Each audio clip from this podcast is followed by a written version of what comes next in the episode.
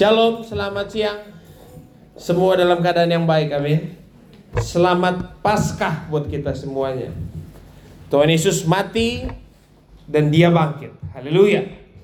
Karena dia bangkit, ada hari esok buat kita semua. Ada kehidupan buat kita semua. Amin. Uh, Bapak Ibu, kita mau belajar firman Tuhan ya. Dan hari ini biarlah sederhana sekali. Saya yakin sederhana sekali bahkan saya juga yakin Bapak Ibu akan sampai bosan mendengarnya. Tapi saya percaya mengulang adalah hal yang baik buat setiap kita. Amin ya. Mengulang adalah hal yang baik buat setiap kita. Bahkan saya sendiri sempat tadi artinya berdoa Tuhan masih ada materi yang lain tapi enggak kayaknya di hati tetap ini harus kembali diulang untuk kita dengar. Saya percaya kalau kita diizinkan mengulang mendengar berarti Tuhan sedang mempersiapkan kita. Amin. Bila kanan kiri, nggak apa-apa mengulang. Oke, okay? ya, oke. Okay. Nah, hari ini uh, sebuah tema yang sederhana, lemah lembut dan rendah hati. Sama saya bilang lemah lembut, rendah hati. Sekali lagi, lemah lembut, rendah hati. Nah, ini diulang terus karena memang isi hati Tuhan buat kita adalah uh, mendengar cerita tentang Tuhan. Tapi nggak boleh cukup sampai di situ. Kita harus tambahkan lagi mengalami mujizat kuasa Tuhan. Tapi nggak cukup juga bahkan sampai di sisi itu. Yang Tuhan mau adalah kita sampai di titik ini meneladani karakter pribadinya Tuhan. Sama saya bilang meneladani. Sama saya bilang mengikuti. Ya. Nah, kita udah melewati Jumat Agung dan hari ini hari Paskah di mana Yesus mati dan Yesus bangkit. Kita tahu ceritanya. Kita tahu cerita penderitaan Tuhan Yesus, pengorbanan Tuhan Yesus. Bahkan video-video klip beredar, film-film tentang Yesus mulai bermunculan di mana dia disiksa, dicambuk, dipaku sampai akhirnya dia menyerahkan nyawanya di atas kayu salib. Semua kita dipenuhi cerita tentang itu hari-hari ini. Betul ya? Nah, tapi Tuhan mau yuk tambahin lagi mengalami mujizat kuasa Tuhan.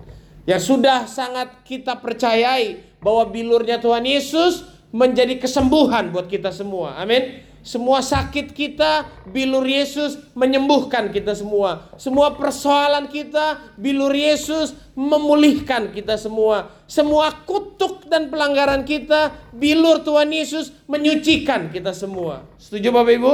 Sama saya bilang, saya udah diampuni. Sama saya bilang, saya sudah dibersihkan. Bahkan kita sudah menjadi ciptaan yang baru. Amin. Bahkan semua doa-doa kita, semua hal yang kita percayai, kita selalu katakan begini, oleh darah Yesus kuasanya terjadi, oleh darah yang Yesus yang tercurah, mujizat terjadi. Betul Bapak Ibu? Bahkan sampai-sampai setiap kali kita kaget, latahnya yang keluar apa? Darah Yesus juga gitu kan. Itu sudah menjadi sesuatu yang kita percayai, kita aminkan, mengalami kuasa Tuhan.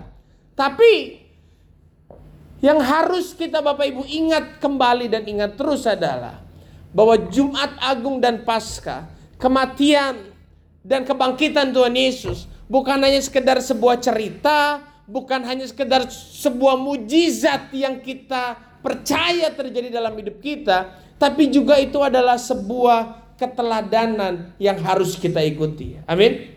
Yang harus kita teladani. Yang harus kita juga lakukan dalam kehidupan kita.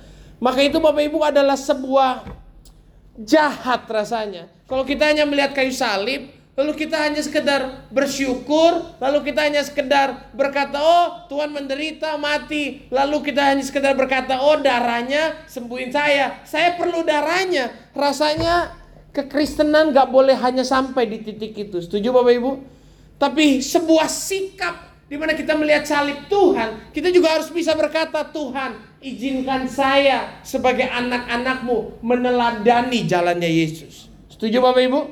Izinkan hati kita yuk Pak Bu disentuh oleh Tuhan sehingga kita melihat keteladanan ini dan berkata Tuhan kalau Tuhan menderita di atas kayu salib aku juga mau sama seperti itu dan Ibu percayalah itu juga adalah perintah Tuhan coba kita lihat Yohanes 3 ayat 16 Yohanes 3 ayat 16. Ayat yang terkenal sekali buat kita kan? Karena begitu besar kasih Allah akan dunia ini, Tuhan Yesus mengasihi kita, amin. Sama-sama bilang Tuhan Yesus mengasihi saya.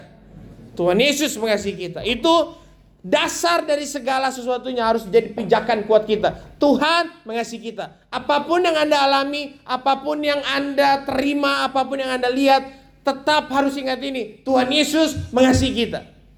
Setuju? Ketika sesuatu berjalan gak seperti yang kita mau, gak seperti yang kita ingin, tapi tetap Tuhan Yesus mengasihi kita. Karena dia mengasihi kita, dia karuniakan anaknya yang, yang tunggal supaya setiap orang yang percaya kepadanya tidak binasa melainkan beroleh hidup yang kekal. Jadi ini sudah Yesus lakukan. Dia korbankan, dia berikan anaknya buat setiap kita. Semua kita sudah menerima ini? Yang sudah menerima angkat tangannya coba. Haleluya. Kita semua sudah menerima karunia ini, amin. Kita menerima pribadi Yesus, pengorbanan Yesus, darahnya, bahkan dia bangkit buat kita semuanya. Kita sudah menerima ini. Kasih kanan kiri, kamu sudah terima ini. Oke, jadi kita sudah termasuk golongan ini. Sepakat dulu ya. Kita sudah termasuk golongan ini. Karena kita sudah termasuk golongan ini, yuk 1 Yohanes 3 ayat 16 itu menjadi ayat buat kita. Ayat ini adalah buat orang-orang yang belum masuk golongannya. Tapi karena kita sudah masuk, maka ayat buat kita adalah 1 Yohanes 3 ayat 16 di mana dikatakan demikianlah kita ketahui kasih Kristus. Berarti udah tahu atau belum? Udah tahu, sudah menerima. Nah, ini kita. Bilang kanan kiri, ini buat kita. Bilang-bilang gini, ini buat saya. Bilang gini, apalagi lo gitu ya. Ini buat kita. Kita udah tahu bahwa ia telah menyerahkan nyawanya untuk kita. Jadi kita pun wajib menyerahkan nyawa kita untuk saudara-saudara kita. Ada amin? Ada haleluya? Bapak Ibu kalau kita nggak meresponi kematian Tuhan dan kebangkitan Tuhan, dengan sebuah sikap keteladanan mau meneladani Tuhan, maka cerita itu hanya akan menjadi cerita kuasa buat kita. Akhirnya nanti kita akan hanya menjadi begini, Tuhan, saya perlu lagi darahnya Tuhan nih.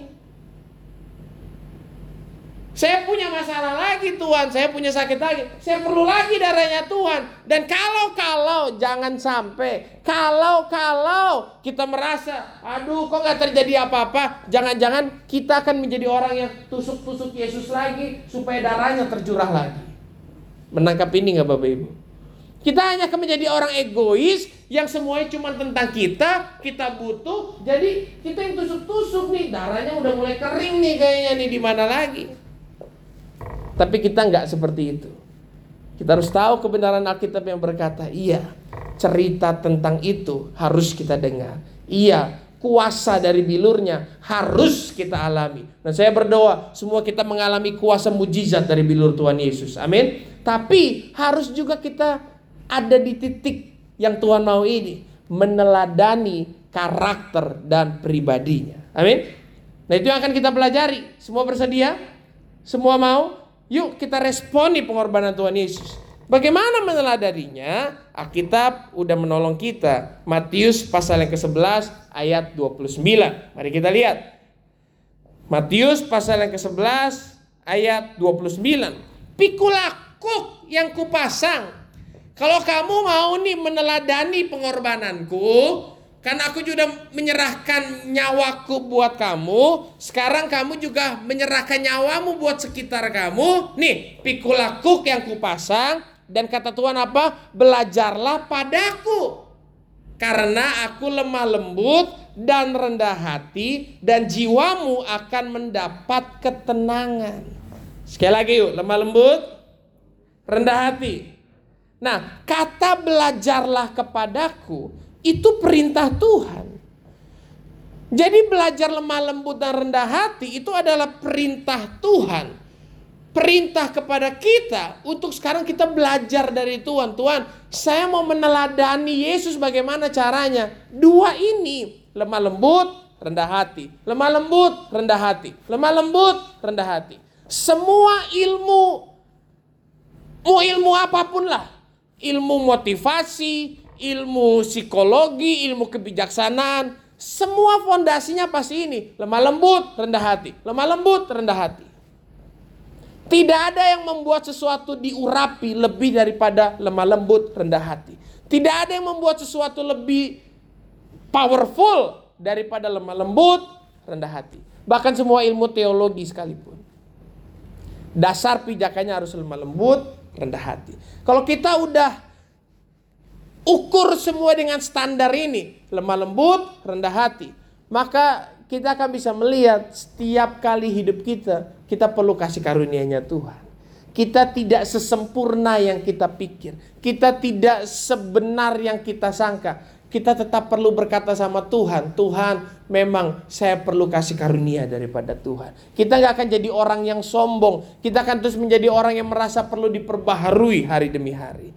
Oke, hasil dari belajar lemah lembut dan rendah hati apa?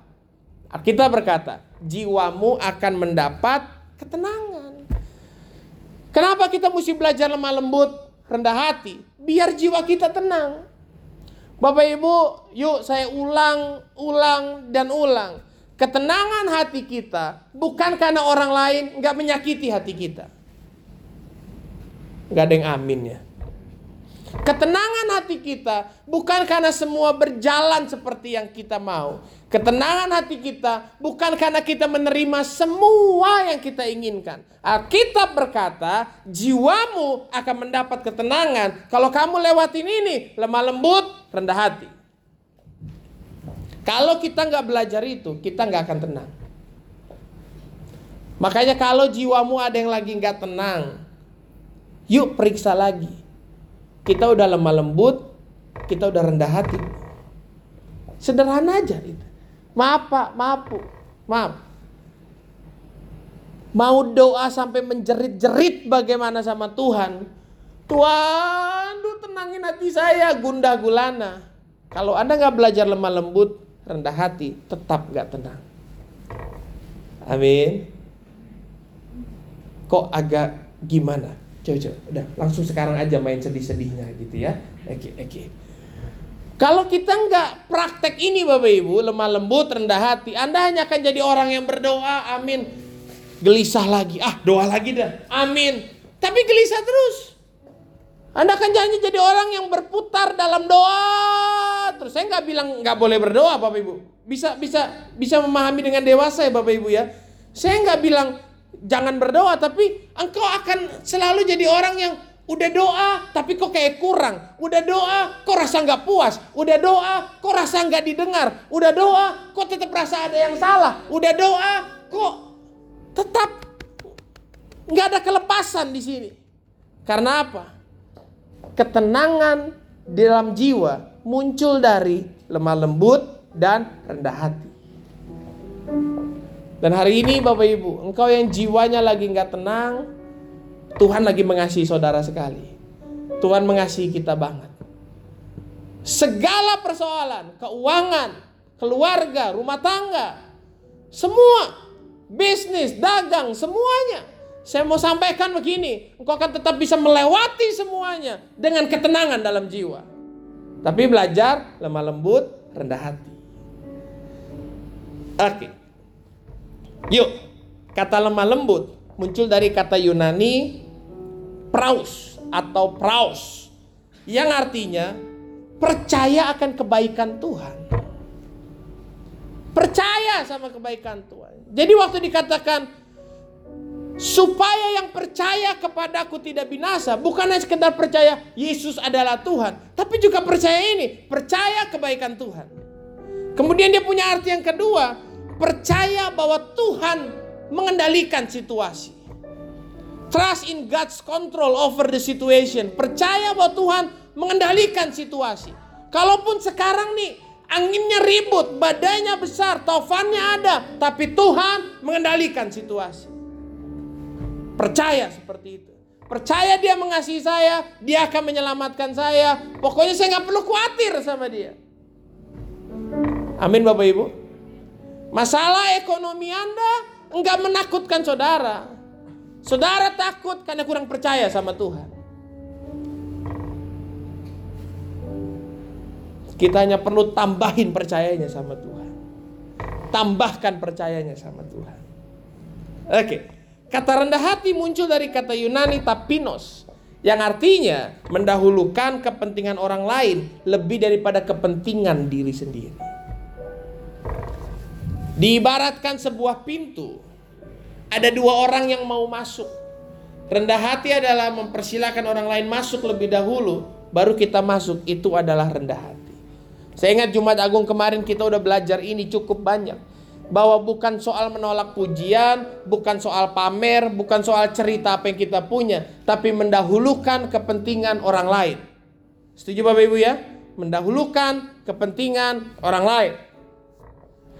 Prinsipnya daripada lemah lembut dan rendah hati adalah kerelaan hati. Menerima dengan kerelaan hati. Nah ini Bapak Ibu, yuk buka hati, buka hati kita yuk. Menerima. Menerima. Saya tahu sekarang kenapa Tuhan memang mau kita belajar ini. Sesak sini yuk menerima dengan rela hati menerima dengan rela hati menjadi kehilanganmu terima yuk Apa yang jadi kerugianmu? Terima yuk. Saya nggak tahu apa, tapi saudara yang tahu. Dan saya berdoa biar Roh Kudus berbicara kuat sama saudara. Hakmu diambil orang. Lemah lembut dan rendah hati adalah belajar menerima dengan rela. Kamu dituntut sedemikian rupa terus dan menerus, terus dan menerus. Terima. Jangan lawan. Terima. Terima. Kalau enggak, enggak ada ketenangan dalam jiwa. Sederhananya Bapak Ibu, lemah lembut adalah menerima dengan rela apa yang Tuhan perbuat dalam hidup kita. Sederhananya rendah hati adalah menerima dengan rela apa yang manusia lain perbuat dalam diri kita. Ada yang tahu? Mungkin kau berdoa Tuhan, kalau bisa mamahku sembuh. Tapi yang terjadi adalah meninggal. Lemah lembut adalah menerima dengan rela apa yang Tuhan putuskan terjadi dalam kita. Mungkin kita berdoa, Tuhan, kalau bisa istriku kembali, anakku kembali. Tapi kalau kenyataan berbicara lain, lemah lembut adalah menerima dengan rela apa yang Tuhan putuskan terjadi pada kita. Masing-masing kita izinkan Roh Kudus berbicara kepada kita. Roma 8 ayat ke-28. Kita tahu sekarang. Kapan tahunya? Sampai kau belajar menerima.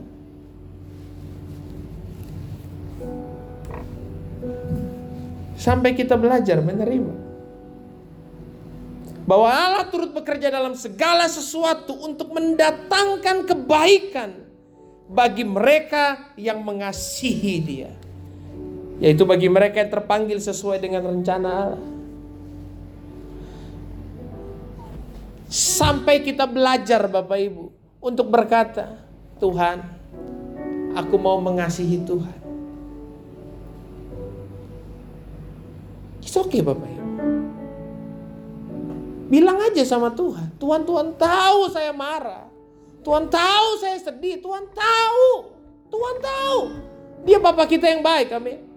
Kita boleh jujur sama dia. Tuhan, Tuhan tahu. Saya takut gak punya uang. Saya takut bisnis saya bangkrut. Saya takut toko saya sepi. Saya takut kesepian. Saya takut gak bisa bertahan. Saya takut anak-anak saya gak bisa sekolah. Saya takut rumah saya gak bisa kebayar. Apa pun itu. Ngomong sama Tuhan.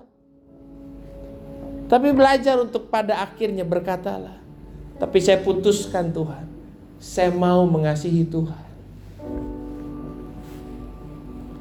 Yuk mari kita belajar untuk berkata, Tuhan, Tuhan tahu semua.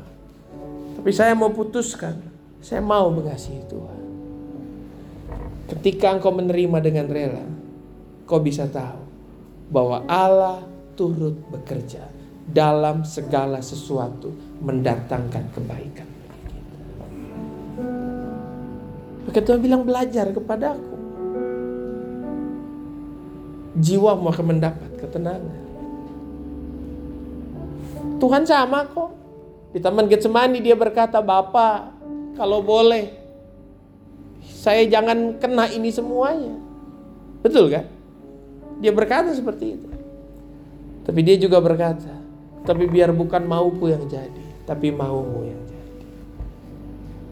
Maka dia bisa melewati semuanya, menyelesaikan semuanya, menjadi karya terbesar dalam sejarah umat manusia. Anda mau menyelesaikan semuanya? Mau menyelesaikan semuanya?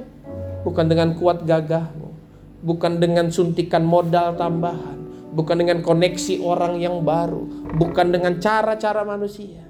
Tapi waktu kita belajar berkata, bukan mauku Tuhan, tapi maumu. Lemah lembut, menerima dengan rela apa yang Tuhan putuskan ada dalam hidup kita. Rendah hati menerima dengan rela yang manusia lain buat dalam hidup kita. Kata dunia punya kelemah lembutan dan kerendahan hati itu bodoh. Bodoh. Karena kamu akan dirugikan, kamu akan diperlakukan seenaknya, kamu diperlakukan tidak adil. Dan itu benar Bapak Ibu. Itu benar. Itu benar. Saya mengalaminya sampai hari ini. Dimanfaatin orang, iya. Dituntut lebih dari yang lain, iya. Sangat sering kita pengen bilang, kok harus selalu saya sih? Kayaknya orang lain lebih enak. Iya.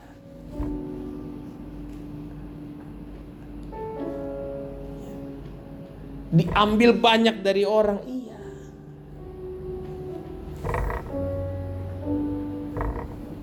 Dunia bilang kamu rugi, kamu diperlakukan seenaknya, kamu diperlakukan gak adil.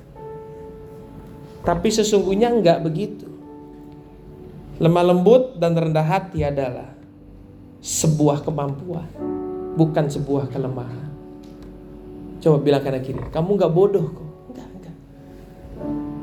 Kamu nggak lemah kok. Justru itu sebuah kemampuan yang orang nggak bisa Orang nggak banyak bisa ini. Gak bisa. Gak bisa. Bapak Ibu izinkan saya berbagi. Bukan untuk menilai orang lain tapi buat belajar diri sendiri. Enggak, enggak. Ada orang udah pendeta, udah pelayanan, pelayanannya hebat, performanya bagus, terkenal. Tapi susah punya satu ilmu ini. Ilmu apa? Ilmu ya sudahlah. Itu ilmu tertinggi dari semua ilmu itu. Ilmu ya sudahlah. Lihat suami, Hah, ya sudahlah. Lihat istri, Hah, ya sudahlah. Gak semua bisa punya ilmu itu. Menerima dengan rela, ya sudahlah. Itu itu ilmu tertinggi dari semuanya. Haleluya. um, Bukan sebuah kelemahan, tapi sebuah kemampuan. Bahkan kemampuan untuk tidak membalas. Kemampuan untuk tidak membalas. Kemampuan untuk mudah berubah hatinya terhadap kebenaran. Dan itu semua sudah dilakukan oleh Yesus. Dia nggak balas. Dia nggak mengancam. Dia nggak mencaci. Dia nggak bilang coba-coba kamu sama saya. Enggak. Dia malah berkata, Silahkan. Dari atas kayu salib dia berkata Tuhan ampuni mereka karena mereka nggak tahu apa yang mereka perbuat. Wah itu ilmu tinggi itu. Ilmu tertinggi itu. Dan Tuhan mau kita bisa sampai seperti itu. Lemah lembut dan rendah hati bukan lemah, bukan bodoh. Itu adalah kemampuan ilmu tinggi, tidak balas, mudah berubah hatinya terhadap kebenaran. Tepuk hatimu bilang harus mudah berubah, harus mudah berubah. Terus terus sama-sama sekali lagi bilang harus mudah berubah, harus mudah berubah.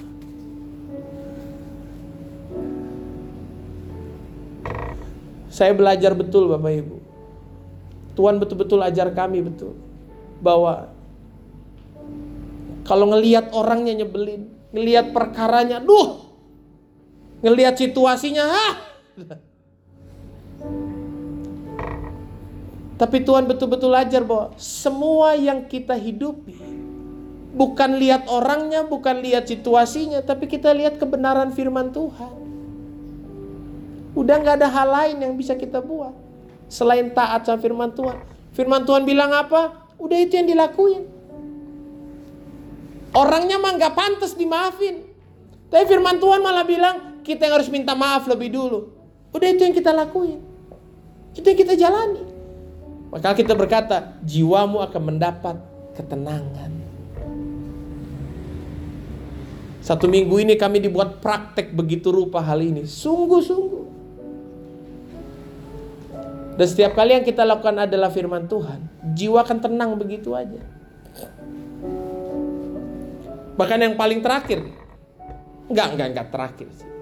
Hari Senin lalu, Senin, berarti hampir satu minggu ya. Kami sekeluarga perjalanan ke Bandung, kemudian malam pulang, kemudian di sekitar kilometer 7 78 kalau nggak salah. 88 88 atau 78 itu jalanan gelap jalanan sepi.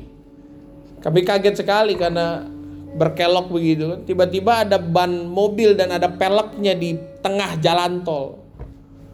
Kami kaget berusaha menghindar akhir tetap melindas ban depan bagian kiri. Dar.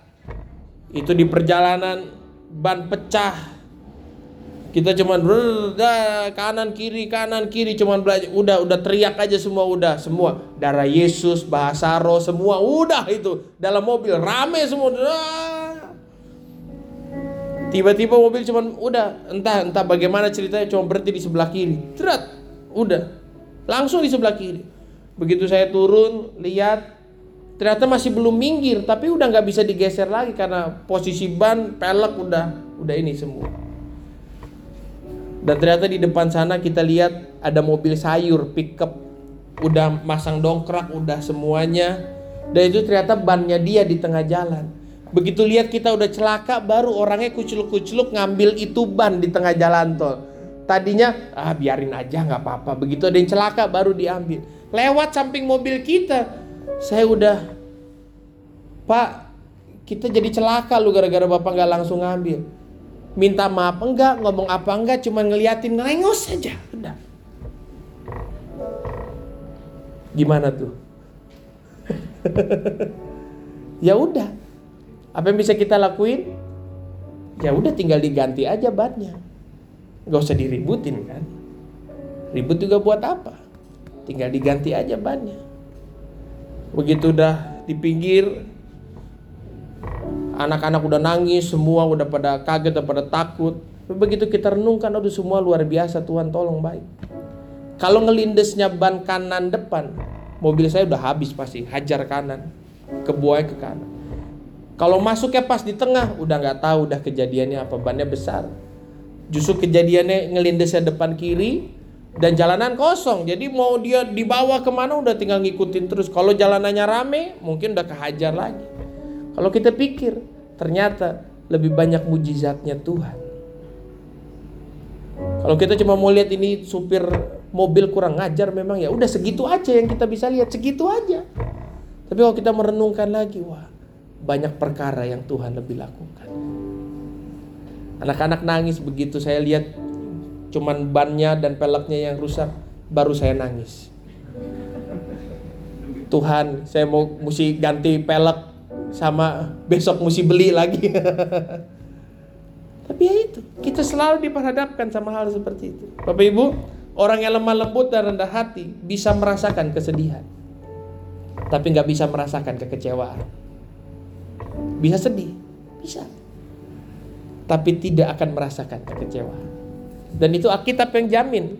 Roma 5 ayat yang ketiga berkata, dan bukan hanya itu saja, kita malah bermegah juga dalam kesengsaraan kita karena kita tahu bahwa kesengsaraan itu menimbulkan ketekunan dan ketekunan menimbulkan tahan uji dan tahan uji menimbulkan pengharapan dan pengharapan tidak mengecewakan karena kasih Allah telah dicurahkan dalam hati kita oleh Roh Kudus yang telah dikaruniakan kepada kita.